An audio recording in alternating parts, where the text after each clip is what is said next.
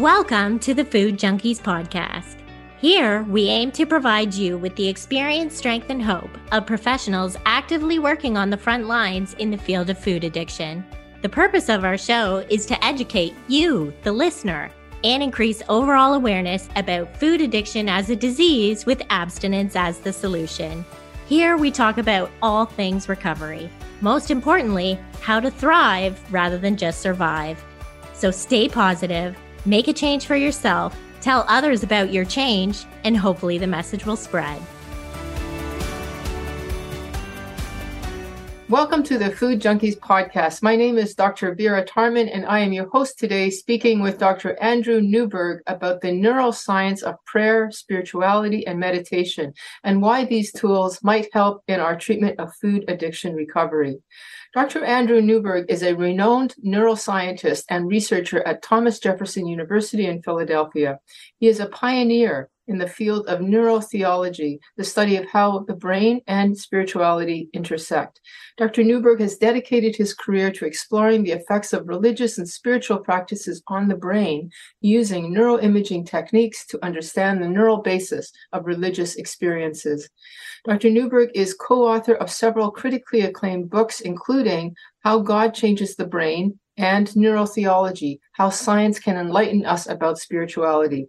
As a leading expert in his field, Dr. Newberg has been featured in, in, CNN or on CNN, National Geographic, and the New York Times. Dr. Newberg's work has garnered international recognition as, and has provided valuable insights into the relationship between the brain, consciousness, and religious experience.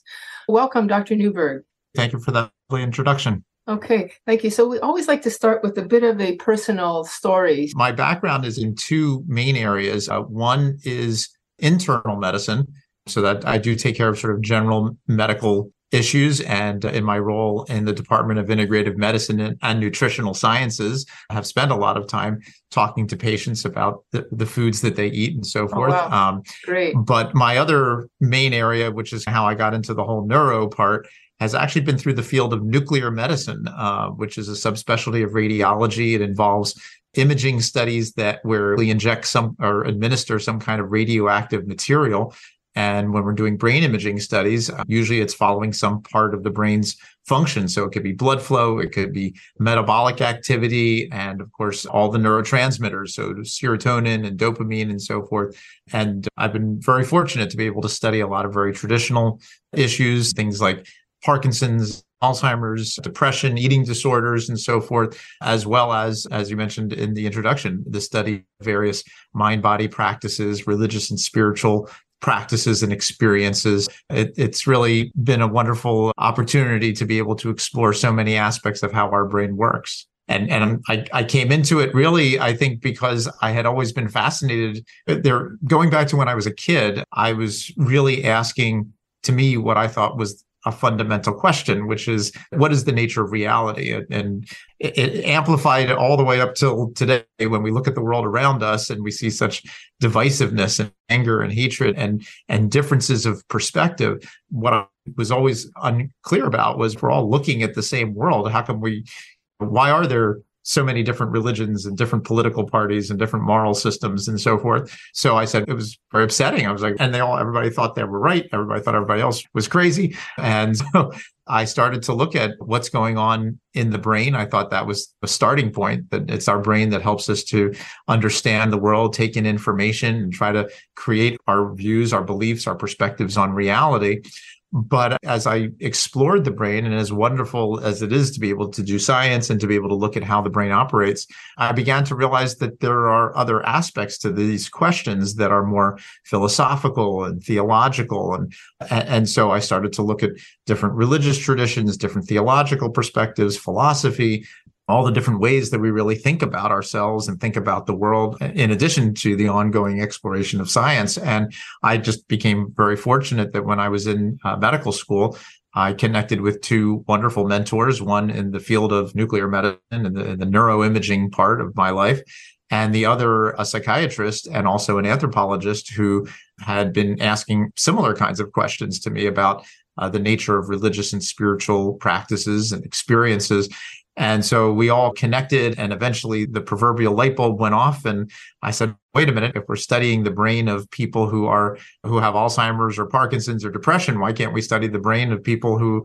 are religious and spiritual? And and that was really what pushed the whole field of neurotheology, as, as I'm sure we'll talk about a little bit later, forward and really trying to explore all of this from a brain perspective, but also continuing to bring in these deep philosophical questions that really pertain to who we are as human beings. And that's always been the goal of my whole life and career is an exploration of that basic question. Yeah, what's interesting is that so you're offering a really nice intersection between the profound and the profane. You're talking about the spiritual brain, but you're also an internist and about the profane, the basics of the body, internal Absolutely. medicine addictions and how Completely. it impacts us. So let's talk about the profound first, which I guess sounds good. Yeah, your spiritual understandings. From my readings of you, you did some major research on groups of people who are meditators. Do you want to explain a little bit about your research and how you came to some of your perceptions until you developed this concept of neurotheology? Yeah, a little bit of what I was saying a few moments ago. We started to say, gee, we can do brain scans of people while they're doing these practices. And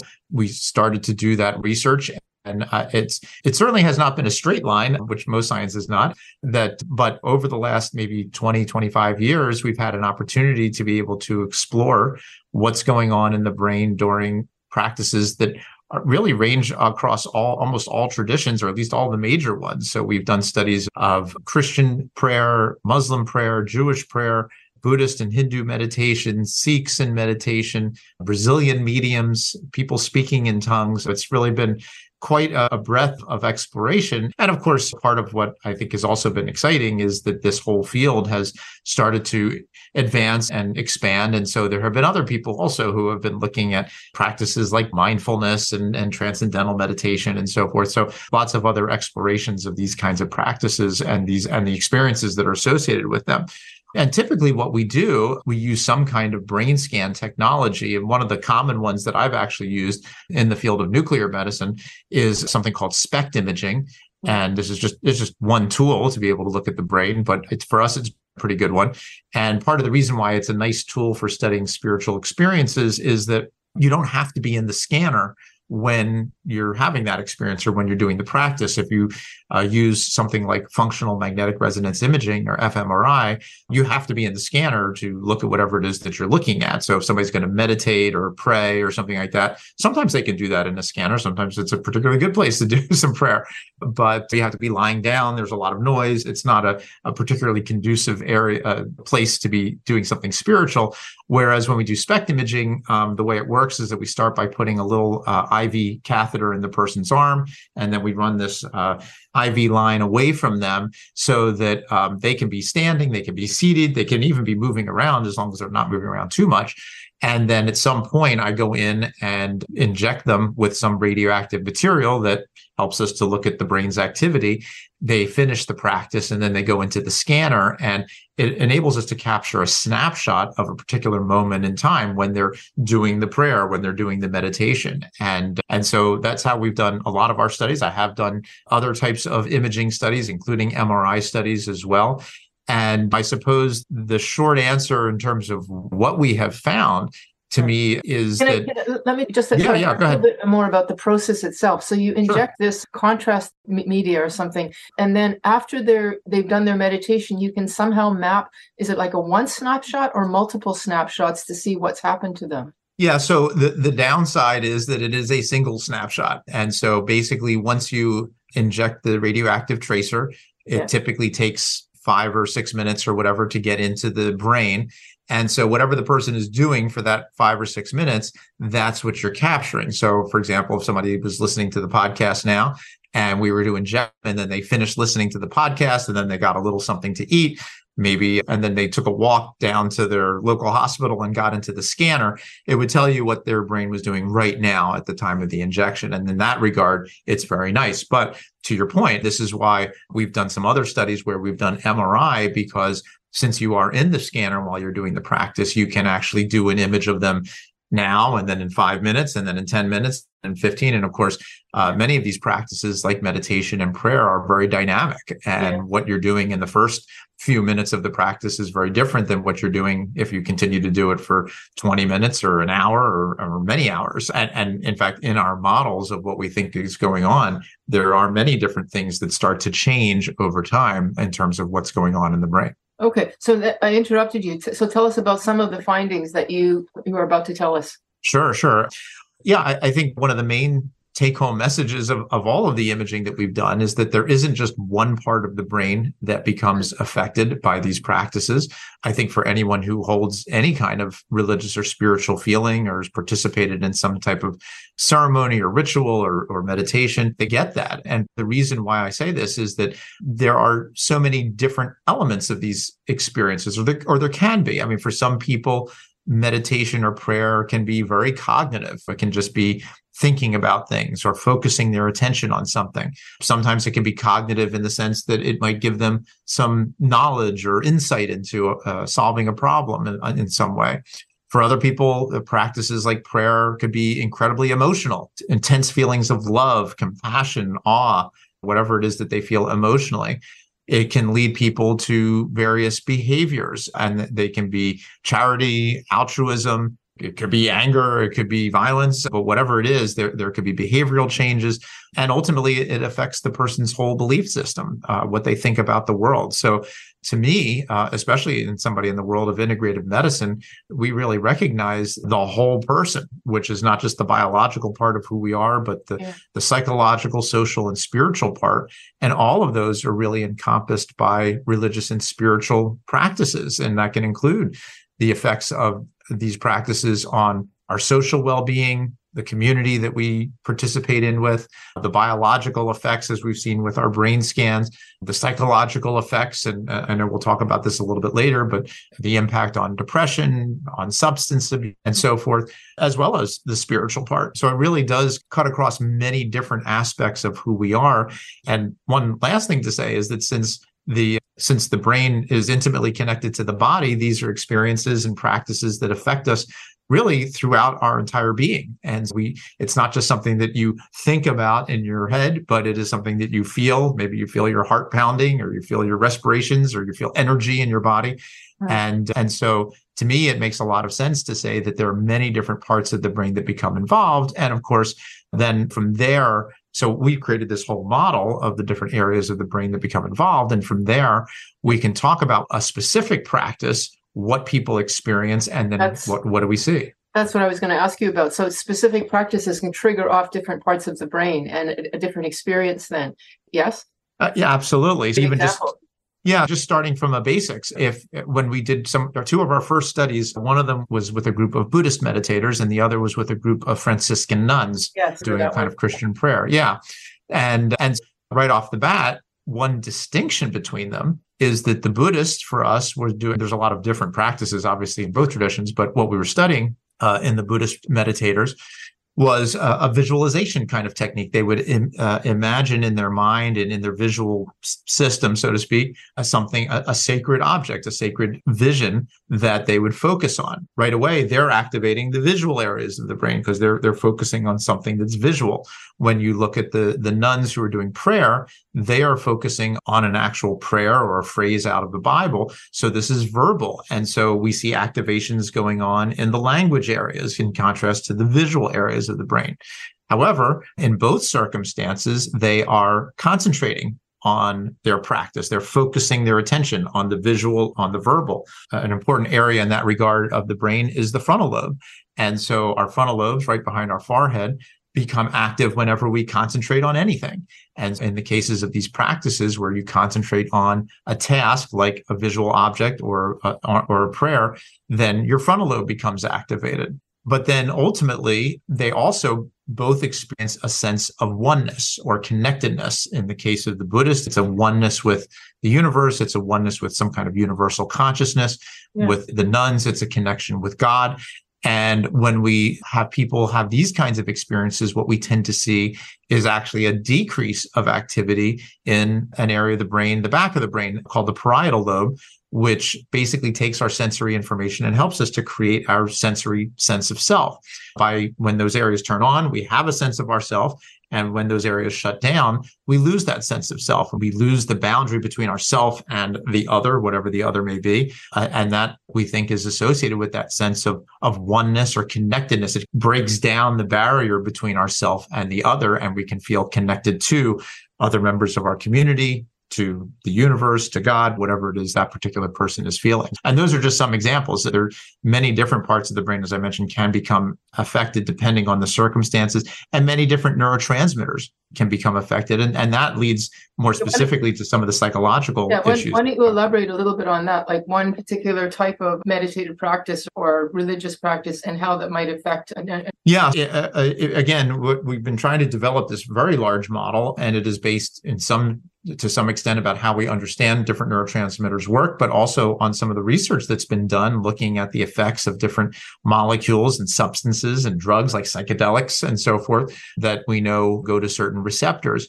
And so, as an example, there have been a couple of studies, including some of our own, that have shown that the brain becomes more sensitive to the effects of both serotonin and dopamine in the brain. And we did a study of a, uh, a Christian based retreat based on the spiritual exercises of St. Ignatius, where when people went to this retreat for about a week, it made their brain more sensitive to the effects of dopamine and serotonin by doing prayer. It was a very immersive, intense meditation, reflection, a lot of mostly in solitude and quiet and it changed the way their brain operated. And of course, both the serotonin and dopamine areas are very important in psychological issues and problems. We know that depression tends to be associated with decreases in serotonin, and we give drugs to enhance the serotonin system. The antidepressants, many of them affect the serotonin system.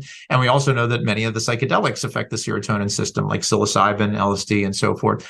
So the fact that a, a prayer practice, a, a meditation and prayer program affects the serotonin system that's one very interesting but also makes a lot of sense in the context of how it may affect feelings of depression feelings of anxiety and so forth because we these are the areas that seem to be involved in that in the concept of spiritual experiences like when people actually say they have a spiritual experience and feel uplifted out of the norm of right. normal experience and even potentially even hallucinations of some sort yes oh, absolutely and to put this in the context of neurotheology as, yeah. as a field, which you know, to me, very simplistically speaking, is about the relationship between the brain and our religious and spiritual selves. I often talk about it as being a big jigsaw puzzle, and there are a lot of different pieces to that puzzle. The disorders that affect serotonin, and dopamine. In fact, there's been some very interesting studies looking at uh, how Parkinson's disease, which results in a decrease of dopamine, yeah. winds up affecting a person's religious and spiritual beliefs far more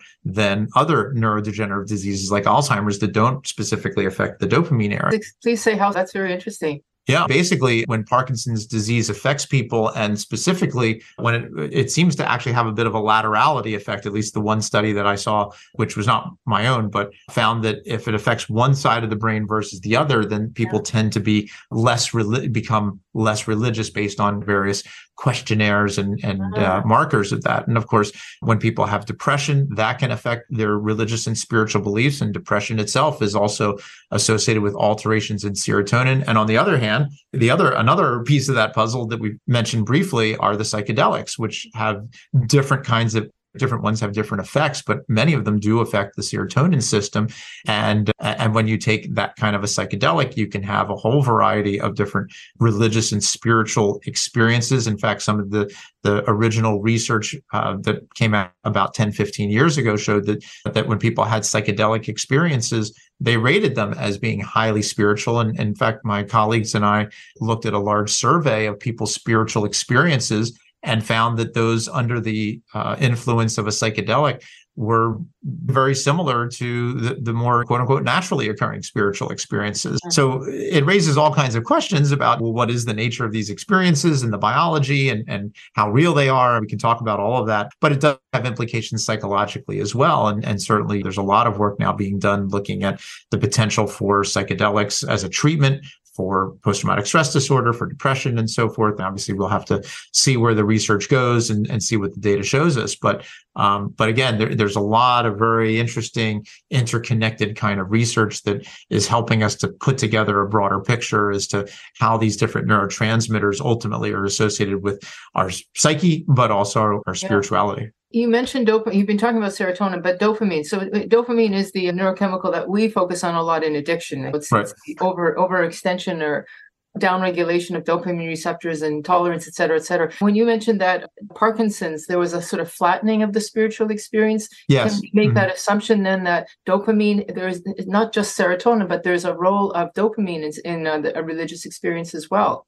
Is that uh, yes, exactly? And and there was one study that showed that that a, a very intense meditation practice based on uh, yoga meditation um, was associated. This was also a nuclear medicine study, not one of mine, but that showed a release of dopamine associated with that practice.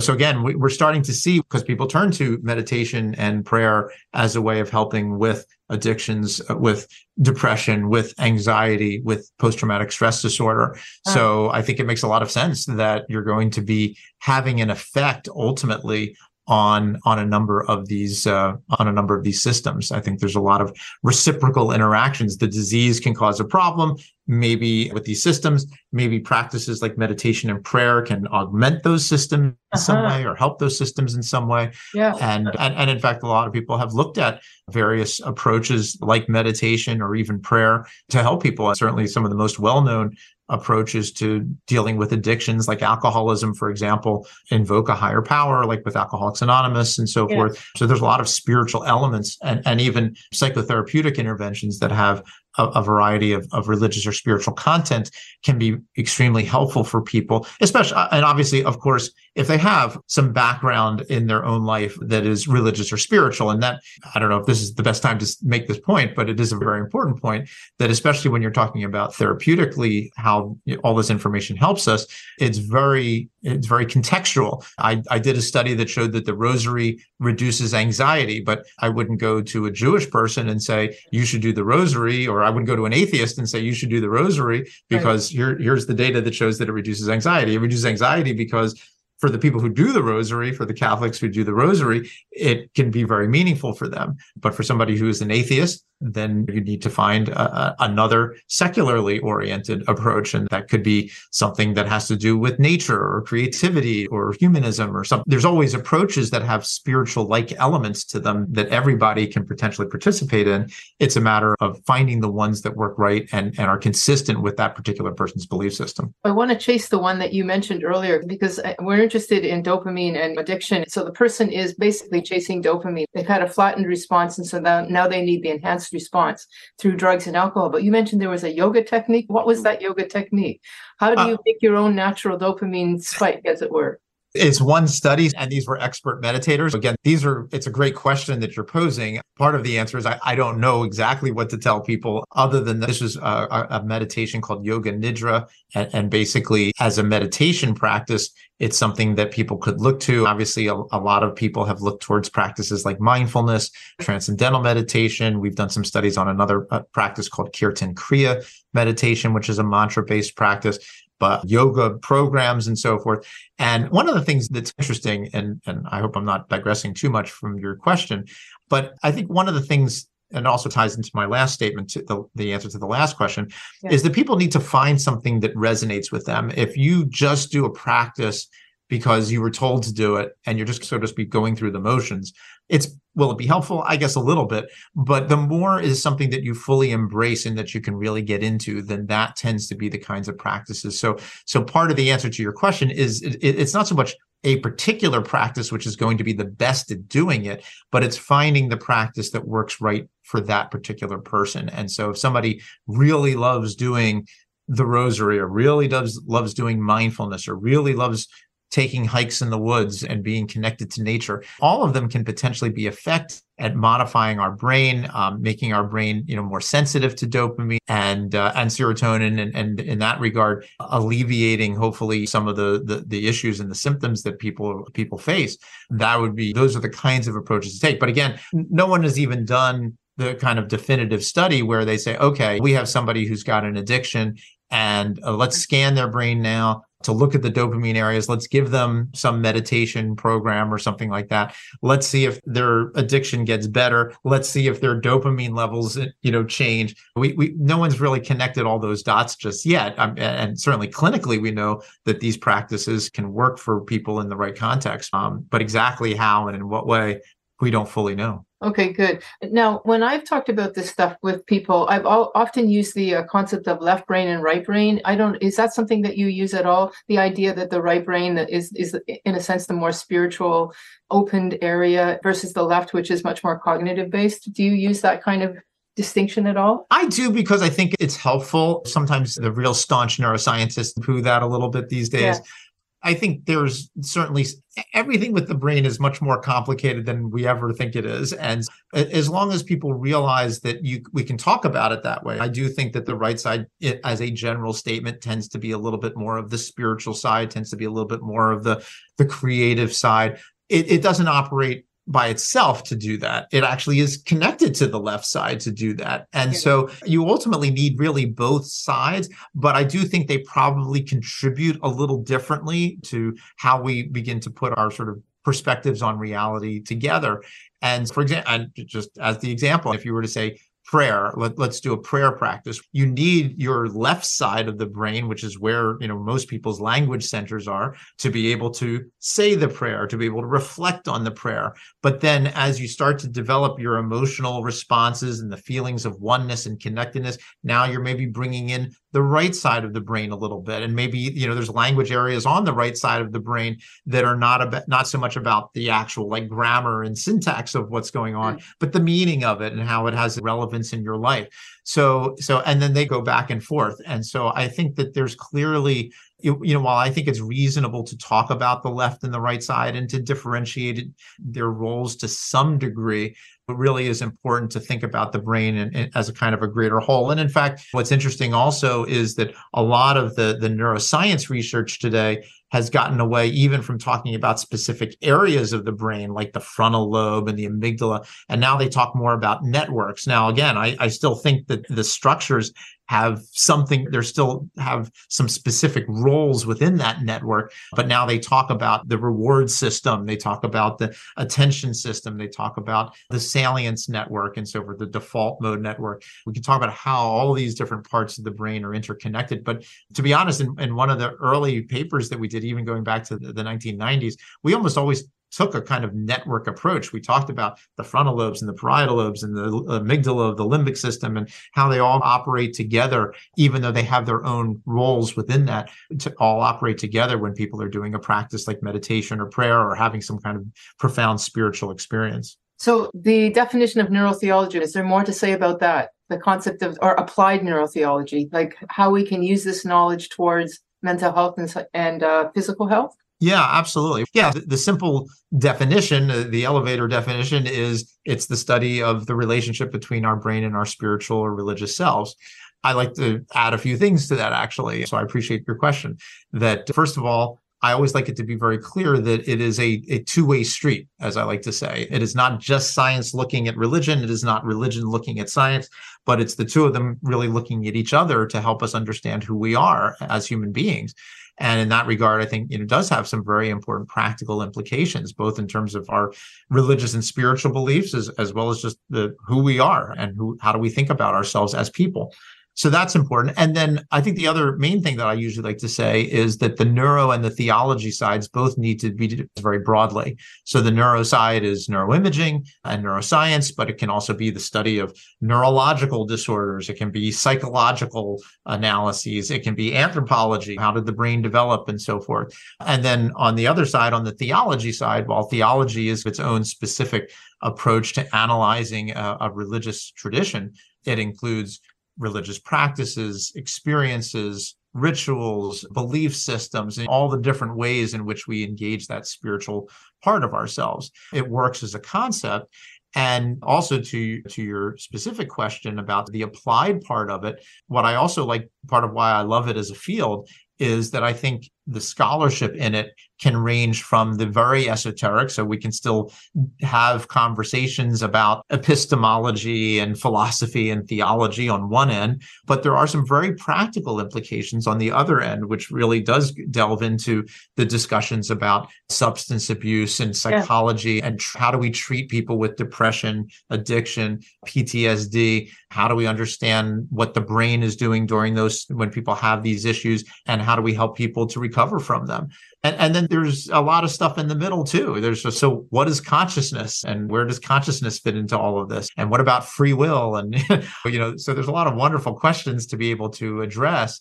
And part of what I think neurotheology does is it provides us a perspective that we never had before. It allows us to not just have the kind of philosophical or purely psychological depending on what you're looking at uh, perspective but it brings in all these other perspectives as well. So it gives us new ways of thinking about these very important questions. Hey food junkies listeners. We're just going to take a quick break here to share with you something our team thinks could help benefit your recovery with food body or self.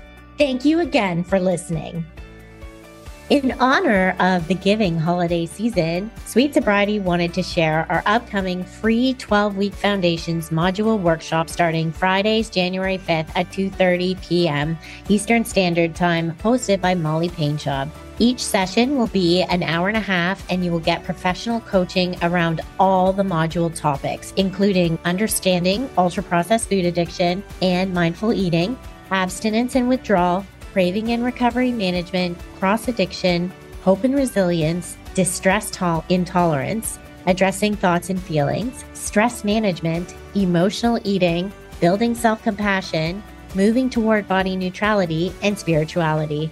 There are multiple videos, exercise, downloads, and personal writing reflections for each module. We walk you through the topics in the order they usually show up when we are treating food addiction with private clients we work with We've jam packed every module with the most current evidence based best practices and the latest scientific information we have found in the field of food addiction and eating disorders. This workshop will be free of charge to anyone who purchases or has purchased our Foundations modules, which are based on our treatment audit paper published in Frontiers in Psychiatry. When you purchase the modules for $200 US, going up to 300 in the new year, you will have automatic access to them and will receive a Zoom link in January inviting you to our free workshop. If you miss the group or are working at that time, we will be recording them so you'll have access to them forever. This workshop includes lifetime access to the Foundations modules, all future updates, and lifetime access to the workshop recordings for members who purchase the modules. Also, we wanted to let you know that we have now posted the Saturday speakers from our Sweet Sobriety meetup for anyone who was unable to attend the event. These can be found on www.sweetsobriety.ca under courses and are $10 for each individual speaker or $30 for the whole package of day, five speakers of the day. These speakers are Sandra Elia, Dr. Evelyn Roy, Sophie Roland, Dr. Vera Tarman, and Dr. Amy Reichelt. Thanks for listening. Now back to the show. If you have enjoyed this episode, please let us know. We love to hear from you. Kindly leave us a review on whatever platform you listen to our podcast on. We love getting feedback from our listeners. Okay, good. So you mentioned that we, there's a, a, range and we can look at the practical or what I would call the profane. So let's look at that. You mentioned that various re- religious practices can impact on health. And let's specifically look at mental health and, if you can, addiction, eating disorders. You mentioned that you talked about eating disorders. Uh, so yep. how can they, how can knowledge about uh, the neurotheology help us in those areas? I think part of what we start with is how religious or spiritual aspects, topics, elements, whatever have been used. And we talked a little bit about one of them, like through Alcoholics Anonymous, where, you know, the invocation of a higher power is a very critical yeah, element. That, how does that work? You're right. People say the, in order to be truly successful using the AA program, you have to adopt a sense of a higher power. Why? Can right. you explain that to us? so that's where I think the neurotheological scholarship starts to come in because we don't fully know. We don't know whether or not it's shifting addictions from one thing to another, but uh, the, the thing that we shift to is a more positive, beneficial way of looking at the world. We don't know if that by embracing something that is a higher power, a more religious or, or more spiritual feeling enables us to settle down our system, our dopamine areas, our serotonin areas, or enhance them in some way. So we don't fully know. And that to me is where I think a lot of this research can ultimately go because perhaps maybe the most important answer to your question is whether this type of research, especially when you bring in the brain piece, can help us to figure out what are the kinds of approaches that yeah. might be most effective for certain That's, circumstances. You're right. That and, is the key question. Yeah. Because we don't have it. If, if, you come in with alcoholism or if you come in with an eating uh, addiction or something like that, I don't have, I can tell you that there are research studies that have shown that mindfulness helps you and transcendental meditation can help you. And Alcoholics Anonymous is, is obviously been very successful for lots of people, but they're also not, none of them are successful for everyone. And the question is, why not? And, yeah. and what happens? And that's where we don't really have an answer, but where I think a, a, a study like neurotheology might be helpful. Because what if we found out that for the people where the higher power really works for them, let, let's just stick with that example for Alcoholics Anonymous, maybe those are the people who have the highest levels of dopamine. So now, if you have somebody who doesn't have a high level of dopamine, but they're an alcohol, they're suffering from alcoholism, maybe they need to do a different kind of approach. Maybe they need mindfulness. Maybe they need psychotherapy. Maybe they need medical treatment. They, they need some type of medication or something like that, uh, or, or some combination. And so I, I think that's to me is, is where I'm hoping to be able to do some future research where we really look at all the different kinds of practices that are out there, all the different approaches that are out there, and see how people very rarely are they matched up on head to head. And that's not to mean that one is better or worse than the other, at least from any kind of truly ground of being uh, philosophical perspective but some of them might be better for helping people deal with addictions or substance abuse or eating disorders is there something that we do know that that does work? Do you have something i know you're saying that it's an area of an inquiry that begs yeah. for more research but what do we already know so far? We do know clinically that when people, first of all, taking a big step back, we know that people who are religious or spiritual, you know, when you analyze people on a population basis, tend to have lower rates of substance abuse. And being a religious or spiritual person tends to be associated with better overall mental health, uh, lower rates of depression, lower rates of suicide, lower rates of substance use and abuse. So there does seem to be a relationship with that. Now, again, what's the basis for that? Is that just because people are praying? Does it have to do with the fact that most religious traditions tell us not to drink not to smoke not to be right. promiscuous and so forth? So my guess is that there's some combination of factors that are both direct and indirect so to speak that have an impact on that. Now in fact i just just literally finished today writing up a chapter on meaning and purpose, which has also been shown to help people in terms of mental health and substance use and things like that. And so when people have a higher sense of meaning and purpose in their life, they tend to have, again, lower rates of depression, anxiety, lower rates of suicide, and so forth. And, and of course, religious and spiritual beliefs are very good at contributing to a sense of meaning and purpose in, in terms of providing that for people. So whether or not, you know, exactly which elements are the active ingredients, so to speak, yeah. we don't know. But uh, in the addiction world, we have a phrase that, that you've probably heard, which is the opposite of addiction is connection. And mm. I've always translated that as the opposite of addiction, which is a dopamine impairment, is connection, which is basically a, re, a rebalancing of serotonin. So that it's like a yin yang, that in, in natural world, we have dopamine and we have serotonin, and there's an appropriate balance of that. But addiction throws that balance off and that yep. a spiritual practice would regulate the dopamine while right. enhancing the serotonin does that make sense to you that... yeah absolutely absolutely okay. i think very very much and I, I think again whether or not certain types of practices are going to do that better or worse. As far as I know, that once uh, we did our study on the spiritual retreat program looking at dopamine and serotonin. There's the one study of that yoga uh, practice, and that's about it as far as and and then maybe there's the Parkinson's studies. It's not exactly the same thing. So there's very little really at the moment. That's the exciting part of neurotheology is that we have a lot to do. And and hopefully a lot of future studies will be able to look at that and look at that association uh, more actively. But yeah, I think your idea, your hypothesis makes a lot of sense. Whether or not other neurotransmitters, when you talk about connection, other neurotransmitter that doesn't really get talked a lot about in terms of addictions per se is oxytocin, which is known to be a very powerful neurotransmitter for helping people make connections and and especially feel connected to per, other people or to a family or to children or whatever. So yeah, I think that that the ability to look at that overall relationship i think will be very helpful and the more we can do that we can test the hypothesis and see how well it works. And yeah. I know we had done some studies that looked at smoking behaviors a number of years ago, and it also looked at the opiate receptors, which are obviously very involved in addiction. And there was some changes in the opiate receptors in people who were smokers who there's some smokers who can quit and stop and then there's other smokers yeah. who never can quit and and we were starting to do some brain imaging studies of that and and finding a, a relationship between that receptor system. So I, my guess is it's going to be pretty complex exactly what's modulating what and in what to what degree whether it's ultimately the dopamine itself or dopamine's modulation of opiates or vice versa. Yeah. Uh, there, there there's a lot for us to learn.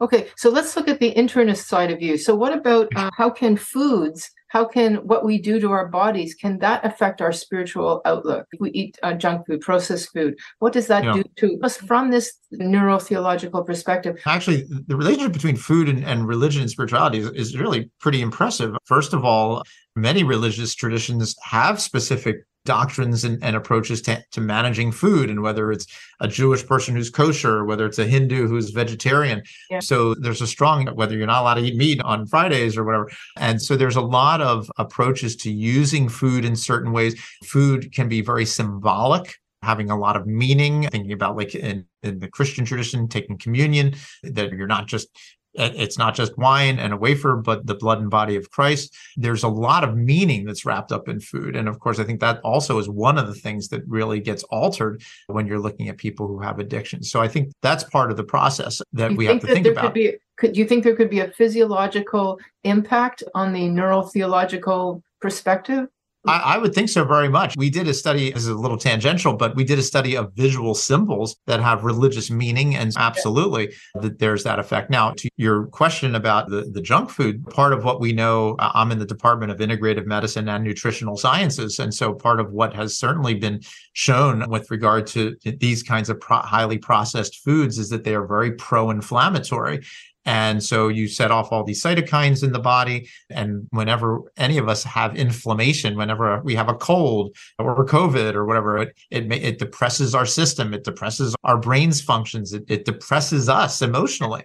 And unfortunately, there's this odd i don't know if odds are quite the right word but odd reciprocal interaction that a lot of times when we're depressed or we feel anxious we have a tendency to go to that junk food because the immediate release of the sugar and the impact on dopamine makes us feel good for that moment. But the long-term consequences are that that it does it leads to inflammation in the body inflammation in the brain and that ultimately persists as increases in depression, anxiety, and stress, and so forth. So again, here's where the opportunity to maybe come in and think a little bit about the the impact of how you can both think about the foods to to help you to engage religious or spiritual practices which is part of the thing that people do, including things like fasting, as well as the other way around. How can you turn to religious or spiritual beliefs or practices as a way of helping you to not have to turn to the junk foods to help you with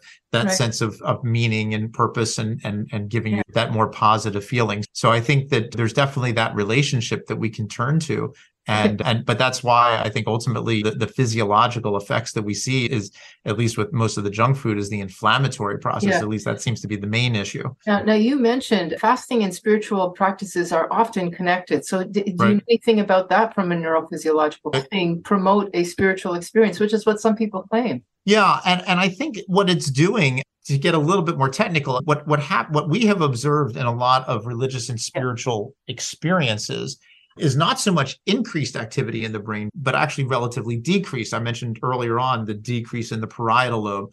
We also think that when you have that sense of surrender, which is also incidentally part of that as the alcohol, the Alcoholics Anonymous of surrendering oneself to this process, the frontal lobe activity actually decreases. I think, and again, this has not been fully studied yet, but I, I think that when you when you fast, you are altering the physiology of the brain. You're basically restricting glucose intake, which is the brain's primary source of energy. And so these areas are gently trending down in terms of overall activity. And so it may it may get them to a lower to lower their threshold for right. having these kinds of experiences. To release uh, release a bit of that parietal lobe connection. But then also yeah. people say that the ketones, which eventually take over, bring back a sense of energy and something else there's probably some comp if you get into a ketosis then yeah. that may be something where it provides a slightly different source of energy. And there have been some interesting studies looking at people with seizure disorders. And oh, yeah. and i think they've also looked at it in autism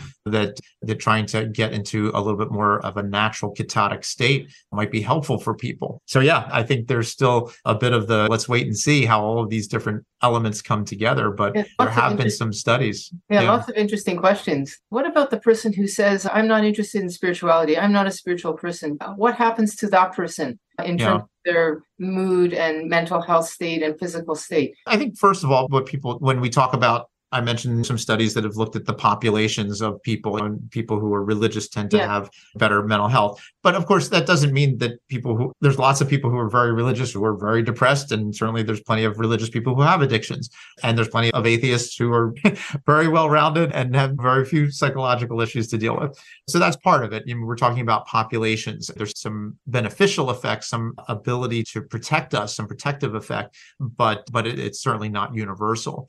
What I usually talk to people about who come with that perspective of I'm an atheist, I'm agnostic, what's in this for me?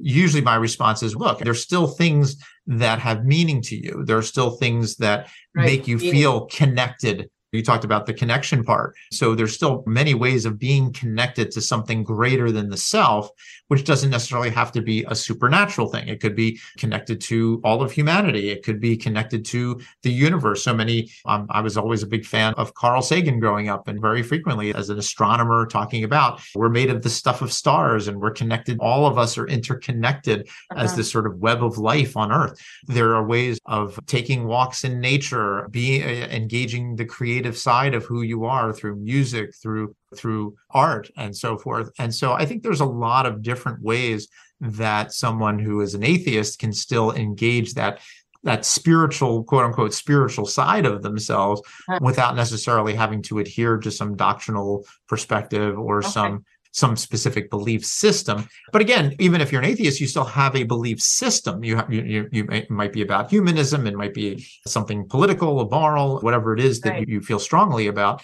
That if you engage those parts of yourself, that most likely as long again as i mentioned earlier as long as it's something that you really do buy into and believe in strongly then it is something that likely will have a, a very comparable kind of effect as someone who is religious or spiritual. I, I think because religious and spiritual beliefs so often are extremely intense and strong that arguably they might deliver ultimately a, a greater effect for those individuals but that doesn't mean that you know it, that if you're an atheist that you have no options out there i think you have a lot of them now as you're still working as an internist is that correct uh, yes. Mm-hmm. Do you do you use any of your um, knowledge about this in your day to day practice somehow? Do you introduce yeah all the time. Um, yeah. we we have a lot of patients who come to our center who have different chronic issues and illnesses. Some of them are psychological. Um, we do have people with addictions. We have people who have suffered from head injuries. We have people who have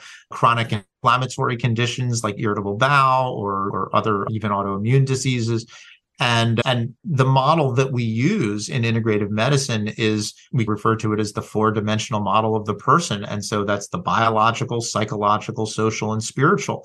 And so when I'm across the table from that individual and how are we going to help you manage this?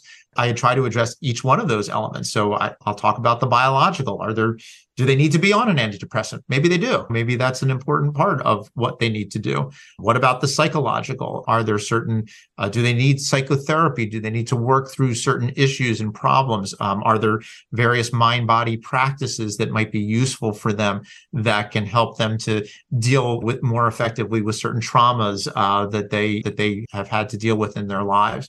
Are they socially connected? Do they have spouse, family, congregation, a spiritual group, other groups that they're connected to that are important for them and from which they derive a lot of support. And then what is their religious and spiritual belief system? Do they have one? Are they doing practices like meditation or prayer? Could we is there something that we could recommend that they might really enjoy it becomes part of that system and so, yeah we really do and, and i apologize i forgot to mention because we've been talking about food so much but when, on the biological side we talk a lot about diet and nutrition and some of the things about not really making sure that they avoid highly processed foods with a lot of sugar. We try to get people to more plant based, more protein based diets yeah. that are anti inflammatory. And so if you attack people in terms of the biological, psychological, yeah, social, and spiritual, and multi-prong approach i think that's the best way of being the most effective. But but then part of that is is how does the person really put that whole program together for them? And and that's always the challenge that we have as the so, the, the, physicians helping them. There's only a couple more minutes. I did want to ask you something about the psychedelics. You mentioned a little bit about the psychedelics. So if you want to elaborate a little bit more Sure. Again, it's it's a piece of the neurotheological puzzle. I think it's fascinating. I haven't particularly done personally. I have not done research on it, uh, although we did a large survey of people's spiritual experiences, got a couple thousand descriptions of different hmm. spiritual mm. experiences, and when we looked at the psychedelic, the ones that were under the influence of a psychedelic, they were extremely comparable and, and every bit as intense. So that's interesting and important. We also know that these psychedelics go to certain receptors. So that gives us information about the effects of those receptors on these kinds of experiences. And of course, now there's a very big push in a number of, of institutions and companies and so forth that are looking at the use of psychedelics from a, a very psychological therapy kind of perspective. And the, some of the data that I've seen looks very promising. Obviously, we'll have to see. There's always the concern about its cross interaction with addictions and things like that and maybe the most important thing because this is true it's been uh, uh, something that's been fluttering through a lot of what we've been talking about is context. And i would never recommend that somebody depressed oh well go to a party and take some mushroom and and see what kind of experience you have and that's going to help you. But if it's done in the appropriate care with somebody who understands it who can guide people properly who has psychotherapeutic background that can when things come up they can work through that I, I, think at least in that context, you have a much higher likelihood of it working to the benefit of the individual. But I think the, the data just still isn't quite there yet, but it's potentially very exciting. Okay, thank you. All right, so we have a final question, and thank you so much for all of your uh, answers. Our final question, it's a signature question. If you could tell a younger version of yourself about the spiritual, neural, theological perspective, what would it be? I think it would probably be to to hang in there. This uh, this whole pursuit that I have been through throughout my whole life at, at times has given me great angst and uh, has been certainly a struggle in many ways. It's certainly been a struggle in many ways, but for me i think being able to be persistent and to be being able to continue to look in as balanced as a way as possible to be genuine and authentic and and to hang in there I guess it would have been nice to know at the beginning that hanging in there would hopefully work out okay. And but part of that hanging in there is there's still a long way to go, and uh, uh-huh. there's still so much. But that's part of what's fun, and, and, not to be trite, but it's the journey, not the destination. I think, and for me, I think that's very much true. I've learned so much along the way. I've gotten to little individual destinations here and there that we've talked about, different discoveries, but there's a lot of excitement to go. Okay, I, I have a, a, bonus question. I have to ask you this question. If in the, in the work that you've done, has any of it made you believe that God must exist? That somehow the fact that we have receptors that are open to this experience, that there must be something out there, or that it could all just be um, neurological? That is the hundred thousand dollar yeah, question. Yes, uh, I have, that's why know, I had to uh, ask you that question. for me, it is still an open question personally, and part of that's part of what my life is all about, which is trying to find the answer to that. Uh-huh. Which I've always told everyone that if I ever figure it out, I will certainly let you know. But that being said, I, I think the important answer to the question is that we have to be careful about how we get to the answer to that question. And I'll, I'll tell one of my favorite stories, which is that we talked about the Franciscan nuns who came in for our study. So when I showed the scan to the nun, she was, she, oh, thank you so much, Dr. Newberg. This really proves that my prayer works. It affects me. It's how I yes. connect to God. Thank you so much. And I said, you're welcome. And off she went. She was very happy about things. And then when we published the paper, I got a call from the head of our local atheist society who called me up and I thought, oh, this is, I was worried about how this was going to go. And he said, Dr. Newberg, I just wanted to thank you so much for showing that religion and spirituality is nothing more than a function of our brain And I said, You're welcome. And off he went. And he was very happy. And some somewhere the yin and the yang that you mentioned before of making an atheist and a deeply religious person happy at the same time with the same data was intriguing to me. And but I think it, it underscores the important point, which is that on one hand, both perspectives are right, but they're also both incorrect in the sense that to me, what the scan study showed is what happens in her brain when she has that experience. But the larger sort of epistemological question about the nature of reality, that fundamental question yes. that I started with back when I was a kid, still working on that. And that is, I try to be very careful about where we go and how we conclude based on the information and the data. But but I think it's exciting to have scientific data to bring to bear on these questions. It's not just a philosophical question anymore. It's not just a theological debate, but there's a scientific piece to it as well. Uh, it doesn't negate those other perspectives yeah. but it just adds to it and and i guess i hope that that science by itself i think has its limitations religious and spiritual ideas by themselves have their limitations i think that if we're ever going to find the answer to the questions i think we need to find something that brings those two together and, and that's why i do neurotheology all right. Thank you so much, Dr. Newberg, for your curiosity, your enthusiasm, and your questions and your research. I really appreciate this hour that we spent together. Thank you. Well, my pleasure. Thank you. Thanks for joining us this week on Food Junkies Recovery from Food Addiction. Make sure to join our Facebook group, Sugar Free for Life support group, I'm Sweet Enough. You can subscribe to our show in iTunes or Stitchers. That way, you'll never miss an episode. While you're at it, if you found value in this show, we'd appreciate a rating on iTunes. Or if you'd simply tell a friend about the show, that would help us out too. Don't forget to pick up your copy of Dr. Tarman's book, Food Junkies, which is available on Amazon. If you have any additional questions, both Molly and Clarissa are food addiction professionals and work one on one with clients. You can find their websites and email addresses in the show notes. Be sure to tune in every Friday when our new episodes drop. As Vera loves to say, the power is ours.